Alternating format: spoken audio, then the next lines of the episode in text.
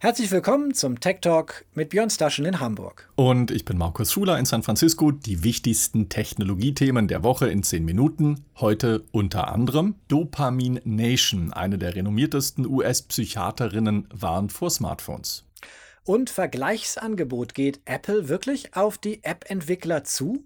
Außerdem Prozessauftakt, Millionenbetrug bei Terranos vor Gericht. Unsere Smartphones machen uns zu Dopamin-Junkies. Das sagt Dr. Anna Lemke in ihrem gerade erschienenen Buch Dopamination.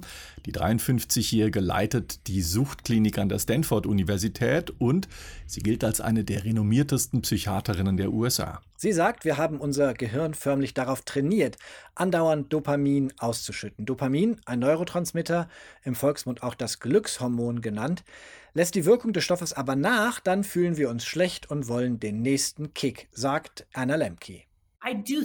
Ich bin fest davon überzeugt, dass wir in 50 oder 100 Jahren voller Entsetzen auf diese Zeit und wie wir unsere Smartphones benutzt haben, zurückblicken werden. So wie wir das heute machen, als Ärzte in den 40er und 50er Jahren das Rauchen von Zigaretten empfohlen haben. Lemkis Arbeitsplatz, die Suchtklinik an der Stanford-Universität, liegt bekanntlich mitten im Silicon Valley, also dort, wo Facebook, Google, Apple und viele andere tausend Startups und Firmen Apps und Mobiltelefone konzipieren. What I noticed is that being here in Silicon Valley, we have lots of hard driving people who are very ambitious. Viele Menschen hier sind süchtig nach ihrer Arbeit und als Folge davon süchtig nach ihren Smartphones. Sie gestehen sich das natürlich nicht ein, weil sie das Gerät ja mit ihrem Job rechtfertigen. Arbeit ist alles für die Menschen im Silicon Valley, doch viele haben ernsthafte Probleme in der Beziehung, in der Familie, mit ihrer Gesundheit as a result of their engagement with their devices and with their work more broadly. Problems with relationships, problems in their families, health problems. Seit 25 Jahren behandelt Lemke Menschen mit Suchtverhalten, Heroin, Alkohol, Sex, Spielsucht, aber auch die Sucht, das Smartphone nicht mehr aus der Hand legen zu können, Markus. Bekannt? Mitnichten. In Deutschland ist sie einem größeren Publikum durch die wirklich gute Netflix-Doku The Social Dilemma, das Dilemma mit den sozialen Medien bekannt geworden. Und in ihrem soeben in den USA erschienenen Buch Dopamination, da bezeichnet sie unsere Telefone als moderne Injektionsnadel. Die Ärztin redet in ihrem Buch aber nicht nur über Probleme, die unser Smartphone verursacht, sie bietet auch Lösungen an. Als erstes ist es wichtig, zu sich selbst ehrlich zu sein und die Abhängigkeit einzugestehen. Das ist der erste Schritt. Das kann man aufschreiben oder einem anderen Menschen erzählen. Das hilft einem, weil man merkt, dass man dieses Verhalten gar nicht mag. Lemke ist davon überzeugt, dass wir unsere digitale Abhängigkeit besiegen können, wenn wir das Leben nicht mehr als, finde ich super, Ponyhof, sondern mehr als Kloster sehen. Schwierige Dinge zu tun, sagt sie, ist eine der besten Möglichkeiten, ein lebenswertes Leben zu führen. Denn die Freude, die wir danach empfinden, ist dauerhafter. Markus, findest du das hier schwierig, diesen Tech Talk? Äh, also, wenn er mit dir stattfindet, ist er extrem schwierig. Ansonsten kinderleicht dann ist die Freude danach dauerhaft. So ist es. Apple will äh, den äh, Macherinnen und Machern von Apps künftig erlauben, dass sie andere Bezahlsysteme nutzen als die des Apple-Konzerns. Dadurch könnten die Entwickler von Apps unter anderem die 30-prozentige Provision einsparen, die Apple bisher verlangt. Apple hat dieses Angebot einer Gruppe von Entwicklerinnen und Entwicklern gemacht die äh, Apple am Bezirksgericht in Oakland, das ist in Kalifornien auf der anderen Seite der Bucht sozusagen von San Francisco, verklagt haben. Also ein Vergleichsangebot, um ein Gerichtsverfahren zu beenden.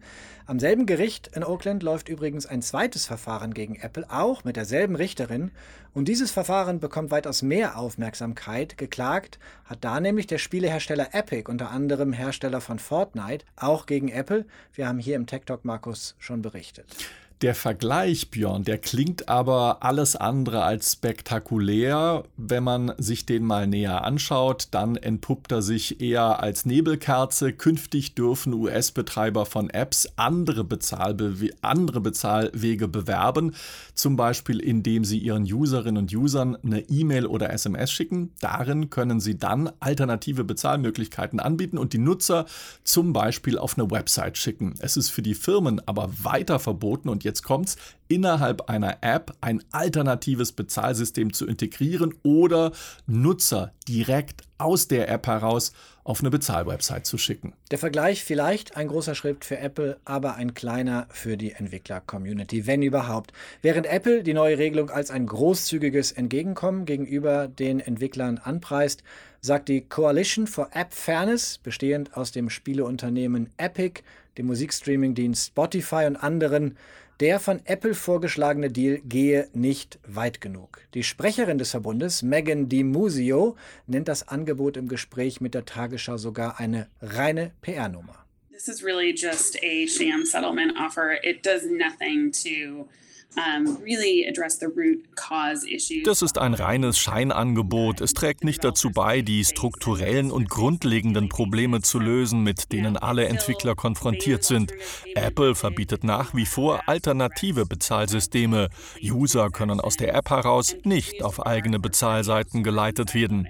Ganz ehrlich, wenn App-Entwickler nicht direkt mit ihren Kunden kommunizieren können, dann ist es weder für Konsumenten noch für Entwickler hilfreich or to offer alternative payment uh, systems, then this really does nothing to help developers and their consumers. Auf die ursprüngliche Forderung der Entwickler ist Apple aber nicht eingegangen, denn die wollen innerhalb der App eigene Bezahlmöglichkeiten anzeigen.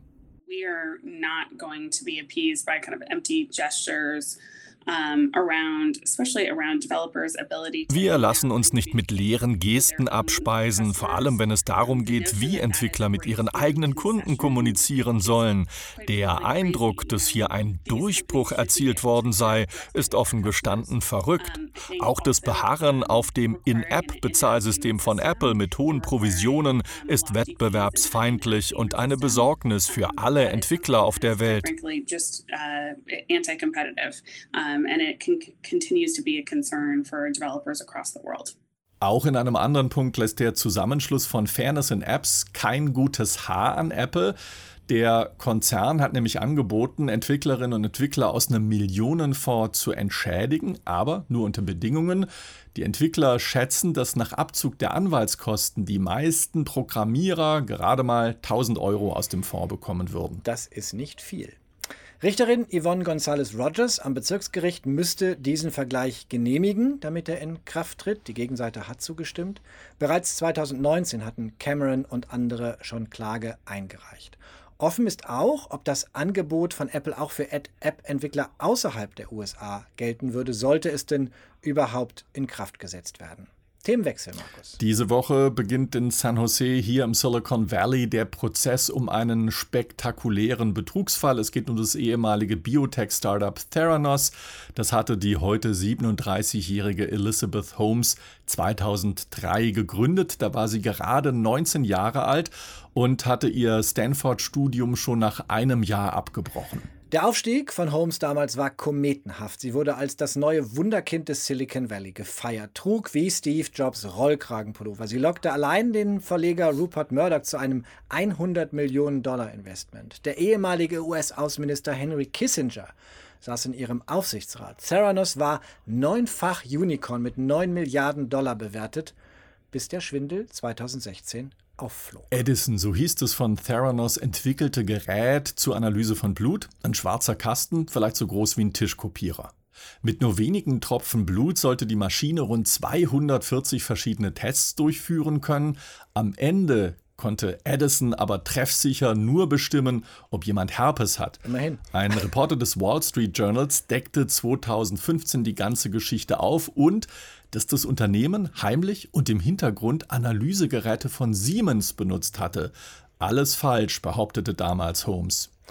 Mehrere der gut 800 Mitarbeitenden von Holmes gingen damals an die Öffentlichkeit, weil sie ihre Chefin nicht länger decken wollten. Edison war da schon in mehreren Apotheken in den USA im Einsatz und lieferte reihenweise falsche Ergebnisse. Der Prozess, der in dieser Woche mit der Auswahl der Geschworenen beginnt, hat aber ein dickes, fettes Problem an der Backe. Es gibt nämlich keine handfesten Beweise. Kurz bevor das Startup 2018 bankrott ging, haben Angestellte einen Server, auf dem Millionen Bluttestergebnisse gespeichert waren, vernichtet. Holmes Anwälte, so wird vermutet, wollen Theranos als ein Startup darstellen, das sein Geschäftsmodell etwas zu rosig dargestellt hat, aber das sei im Silicon Valley ja üblich. Am Wochenende wurde noch eine weitere Verteidigungslinie bekannt.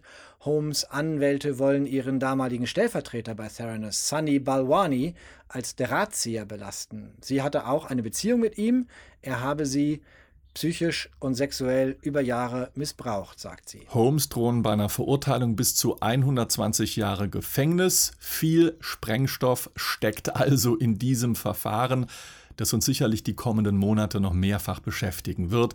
Möglicherweise auch schon kommende Woche hier im Tech Talk bei der Tagesschau. Den gibt es immer dienstags im Fernsehen bei Tagesschau 24 und im Radio in der ARD Infonacht. Außerdem als Podcast unter techtalk24.net und auf allen gängigen Plattformen sowie für Menschen, die lieber zuschauen, auf der Tech Talk Playlist im YouTube-Kanal der Tagesschau. Das war's für heute. In Hamburg sagt man Tschüss. Und in San Francisco sagt man sehr häufig Adios.